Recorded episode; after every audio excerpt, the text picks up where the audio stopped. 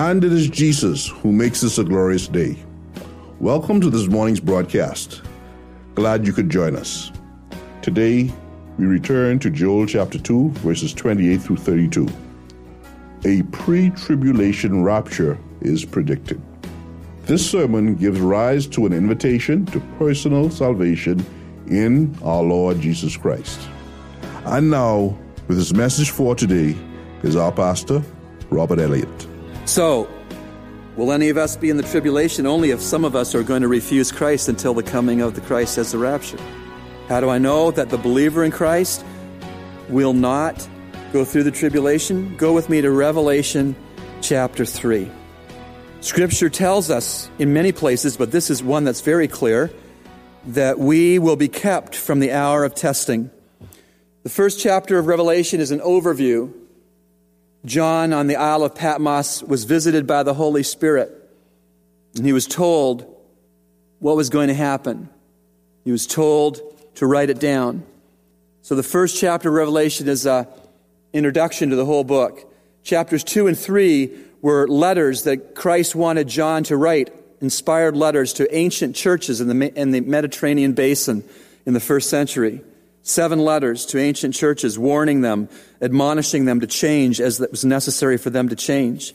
But in chapter 3, verse 10, in the letter to the church of Philadelphia, verse 10, because you have kept the word of my perseverance, I also will keep you from the hour of testing that hour which is about to come on the whole world to test those who dwell on the earth. The hour that was to come after uh, Paul, excuse me, John was moved to write the book of Revelation was the tribulation. That was the next hour to come. And he told the church at ancient Philadelphia, a church in the church age, the same age in which we are living, he said to them, verse 10 again, because you've kept the word of my perseverance, I will also keep you. The Greek word there means keep you from, keep you out of. It doesn't ever mean keep you through.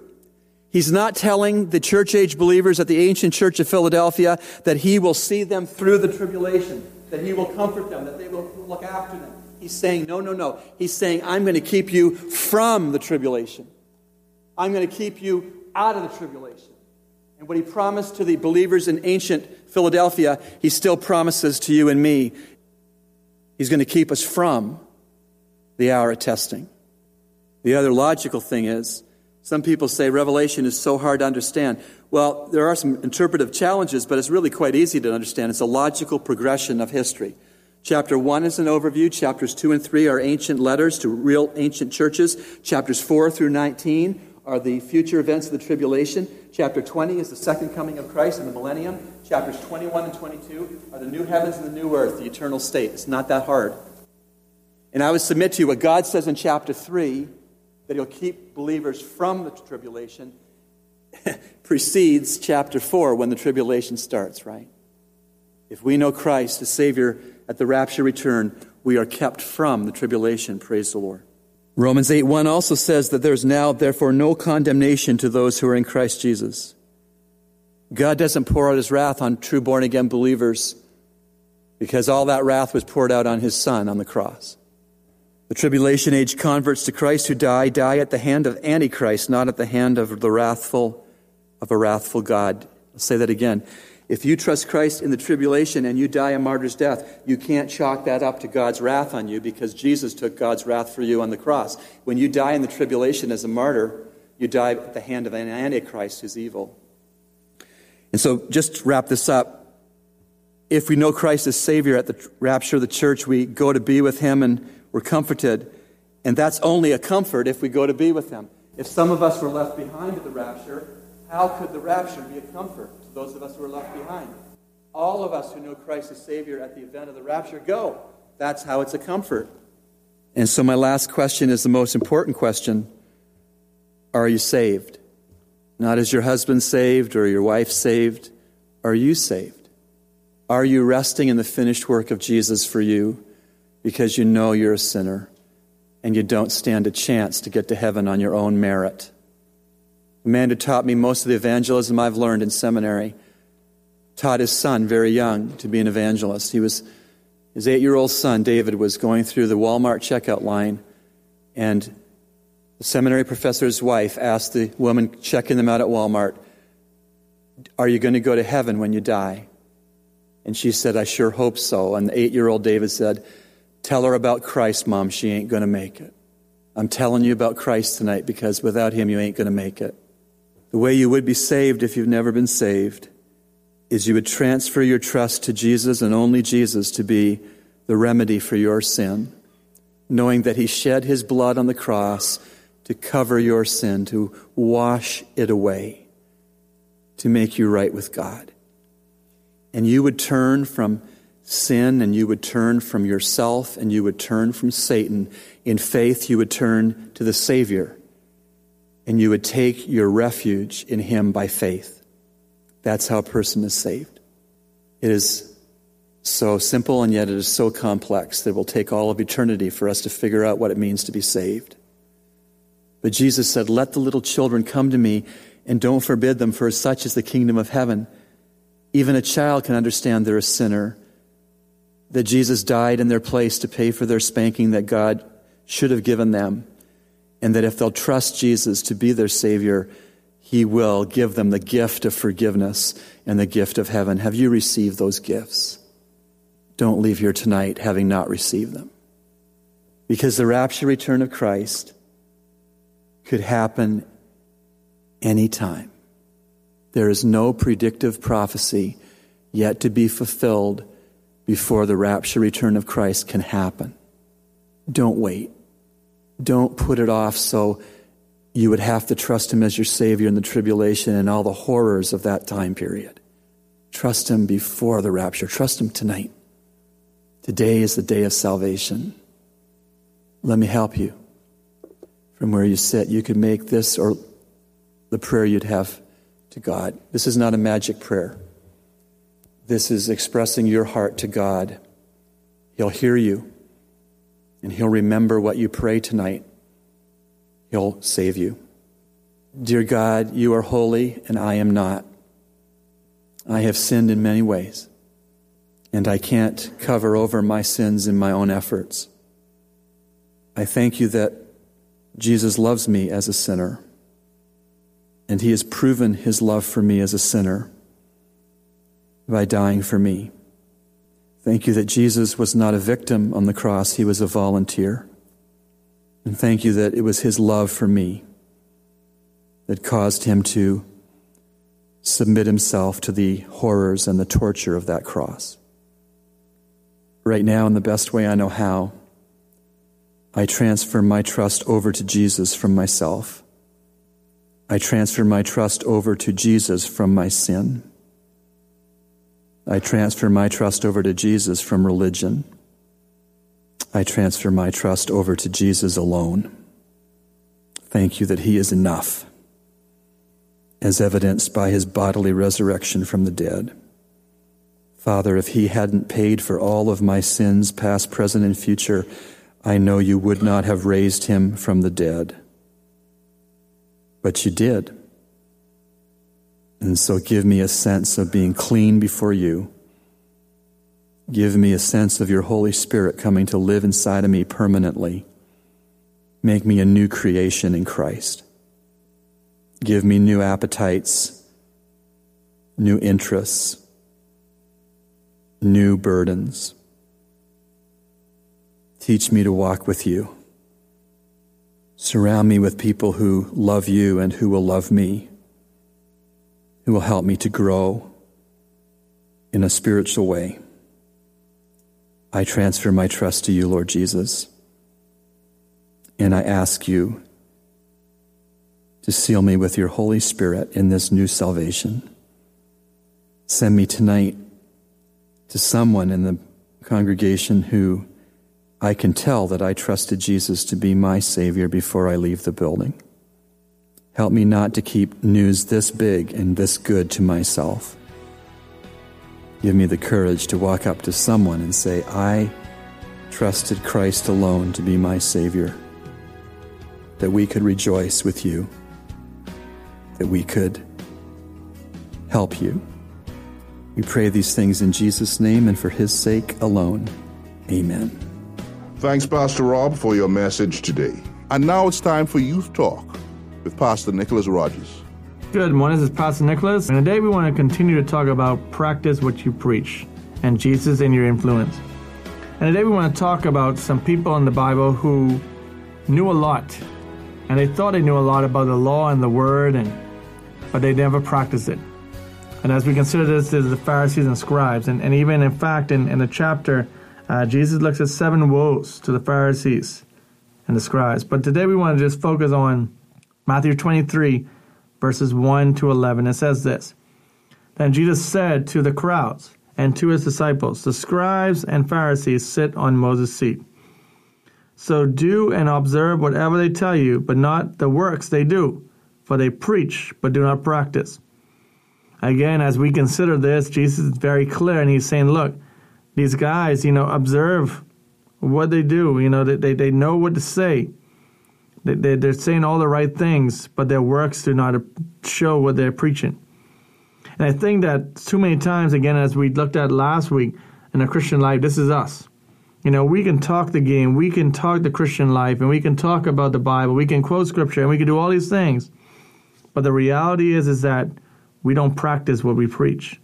You know, here it is, as, as I said last week, um, you know, Paul is, is, is very, you know, bold in saying, look at me. Imitate me as I imitate Christ. I think that this is something that we need to understand as Christian that this is how our this is not just for someone like Paul, but this should be for all of our lives. That we should be able to tell people, look at my life. And in verse 4 it says this they tie up heavy burdens hard to bear, and they lay them on people's shoulders, but they themselves are not willing to move them with their finger. They do all their deeds to be seen by others, for they make phylacteries broad and fringes long as we consider this and we consider the the word and we consider what's what's happening here, again, it, it, it's to tell the people, look, they say these things, and they're putting all the burdens on you, but this is not what they're supposed to be doing. This would be to help you. This would be teaching you. This to be showing you how to live, not just telling you, but show you how to live. And in verse 6 says, And they love the place of the honored feasts and their best seats in the synagogues. Again, they want prominent. They're, they're, they're prominent people and they want to, to sit in the prominent places.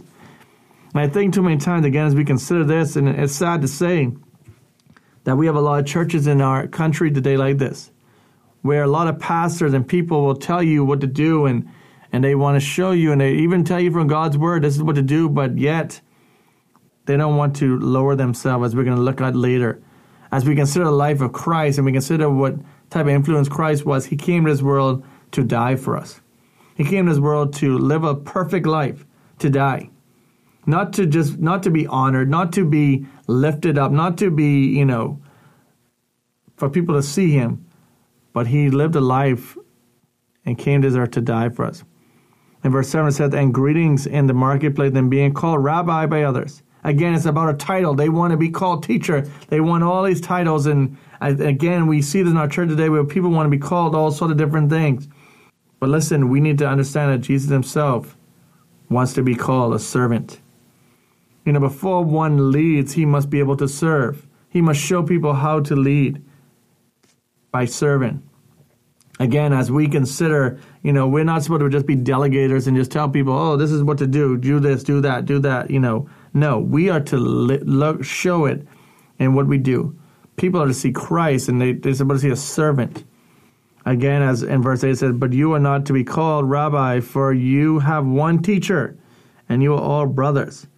And call no man your father on earth, for you have one father who is in heaven. Neither be called instructors, for you have one instructor, the Christ. The greatest among you shall be your servant. Whoever exalts himself will be humbled, and whoever humbles himself will be exalted.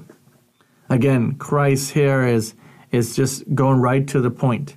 He's saying, look, we need to, you need to humble yourself in order for people to follow you. Because Christ himself humbled. again, as Christ, as we consider the life of Christ, you know, he, he humbled himself. You know, as we look at Philippians chapter 2, it talks about how he humbled himself even to death. And not just death, but death on a cross. And he did this for you and he did this for me. But yet, in our, uh, in, in our culture today, and even like we say, we watch on TV and we see these preachers preaching, and we don't see that. They want to be exalted, they want to be lifted up, they want to have these special names and special seats and everything else, but that was not Jesus. In fact, Jesus hits right at the core of, of a lot of people's problems, and it's pride. We think that we're better than we truly are. We think that we have it all together. We think that you know, as we consider the Pharisees and the scribes, they knew what to preach. They knew exactly what to preach. And they preached the message fine, but they didn't practice what they preach. It was all about a show for them, just to tell the people what to do and hope that the people did it for them.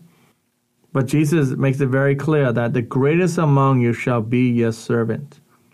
Again, he showed this. He practices. Christ practices. He did not just tell them to oh, you must be a servant. No, no. He shows it all through his life. All through Scripture, we see Christ as a servant. And verse 12 whoever exalts himself will be humbled, and whoever humbles himself will be exalted. Again, we should not need for ourselves to get the pat on the back, but we should humble ourselves and recognize that as a born again believer, we are an influence of Christ. We are representing Christ. And because we represent Christ, we need to humble ourselves. We need to be like Him. We need to practice what we preach. So I would challenge you this morning as you listen to this broadcast. I wanted you to ask yourself this question What is it that you're prideful in? What area of your life?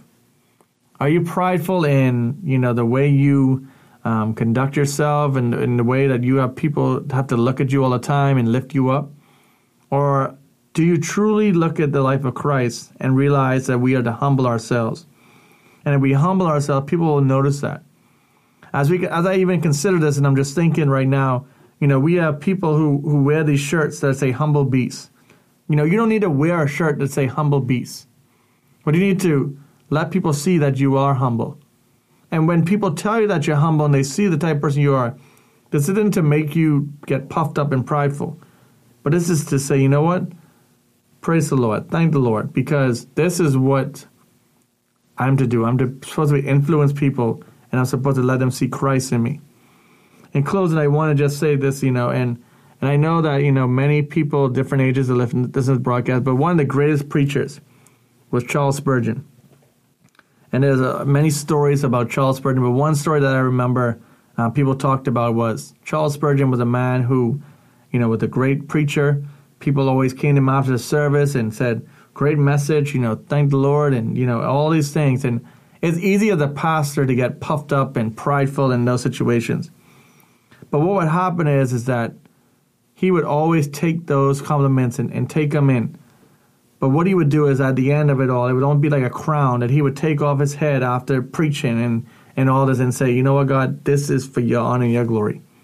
All these comments that I've gotten that I've gotten this is for you. This isn't for me, but this is for you. And I think that if we recognize that in our lives, if we recognize that everything that we are is because of Christ, we would live differently. We would truly practice what we preach. Because if we practice what we preach, we will be bringing people to Christ and we would be a great influence, not just to the people around us, but as a, as a culture. Everyone around us can see Christ in us. So I want to just challenge you to again Practice what you preach. Be the person that God wants you to be. And be an example that bring people to Christ. This is Pastor Nicholas Bidna, edition of Youth Talk. Today's Help for the Hurting segment is brought to you by Calvary Bible Church's Christian Counseling Center. The center is located at 58 Collins Avenue, Nassau, Bahamas. If you would like an appointment or more information, dial 323 7000. That's 323 7000. Or email them at cccbahamas at gmail.com. And now, the Executive Director of the Christian Counseling Center, Pastor Frederick Arnett. Good morning, and thank you for having us in your homes again this morning. In the studio with me uh, is Deborah Arnett. Uh, the last time you, if you uh, listen to us, uh, we asked a question. I'd like to ask that question again. And the question was, what is one of the greatest challenges impacting the quality of parent-child relationship in our country today? And uh, she will continue uh, with answering that question. Deborah? Well, as I mentioned last week, um, I think the greatest challenge, based on my observations and interactions with children and adolescents, has been the issue of there being a loss or the losing of honor within our homes and within our um, interactions between a parent and a child. And so I've found a lot of adolescents are struggling to honor their parents because of different things that they've observed. So last week we mentioned the observation of hop- hypocrisy, where their parents are not um, walking in their words, they're mm-hmm. living in conflict with what they're saying. Mm-hmm. Um, the lack of integrity. So a parent will admit, you know, they don't abide by certain things, but this child may be exposed to different community activities or organizations that promote the very things that the parent is not necessarily advocating. Mm-hmm. Also, cultural attitudes. Um, there are a number of individuals within the media who will mock parenting. There are a number of shows within the media that will mock um, parent child interactions and the role of a parent and the importance of honoring parents. And then I also mentioned the absence of parents, not just physically, but emotionally and even spiritually, mm-hmm. where parents are not as engaged emotionally and spiritually with their children. And sometimes it's simply because they don't feel as if they have the tools to engage their children, particularly as their children grow and develop and become adolescents that ask a lot of questions or challenge their authority, um, they tend to become more removed and just give instructions and distance themselves emotionally and spiritually from their children because they don't know what to do with the child. Um, and then I mentioned two other factors, and those were um, the parent's approach to the child. So if the parent takes an approach where they're utilizing fear, power, and force in a way to control that child, in a way to lord over that child, and sometimes even in a provoking fashion, ultimately that atrophies honor. And so you'll find a lot of adolescents describe experiences where their parents have used um, force that was excessive and in response to that, that adolescent has developed a lack of respect for their parent over the course of time because they feel as if their parent does not love them and does not respect them. Mm-hmm. Um, and then finally, I mentioned that the use of words, in other words, a parent uses words and um, they're not words of life, they're words of death. So the parent is saying a lot of unconstructive things. They may not be cursing out their children, but they are not speaking life over their children. Mm-hmm. And in response to that, the child finds it difficult to relate with the parents. But I think that there are two important truths that need to be held um, and uh, embraced by an adolescent or a child with regards to their parents. No matter what their parents are doing, no matter how their parents behave, honor is not optional. Very good. Very so it's not, hey, my mom's good, so I'm going to honor her. Hey, my mom does these things, and she's a hypocrite, so I have the right to dishonor her. Honor is essential. Yes. And there are a number of young people who have dishonored parents that they thought were not honorable enough. And if they were to sit with us today, they would describe their regret for ignoring the instructions of their parents.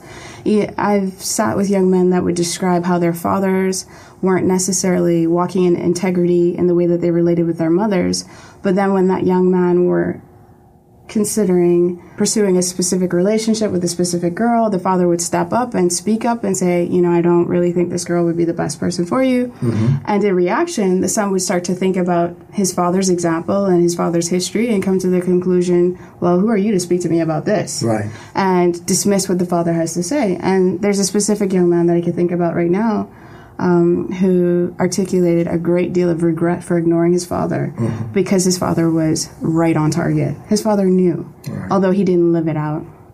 And then the other point that I think is very important um, to articulate is that we don't age out of honor. Um, because we're adults it doesn't become accessible, acceptable. Sorry, for us to be dishonoring. Right. Um, to assume, well, you know, my man, my dad, he's an old man and he doesn't know anything, and this is what I'm going to do, and I'm just going to do it this way, and he always did it that way. That doesn't work. I think it is extremely important, no matter how old we are as adults, that we honor our parents because our kids are watching us. Yes. Also, God, if you have an intimate relationship with God, He is watching and observing the way that you are relating with your parents. And there are a number of stories told within our culture where an adult child will behave in a fashion that dishonors his or her parent.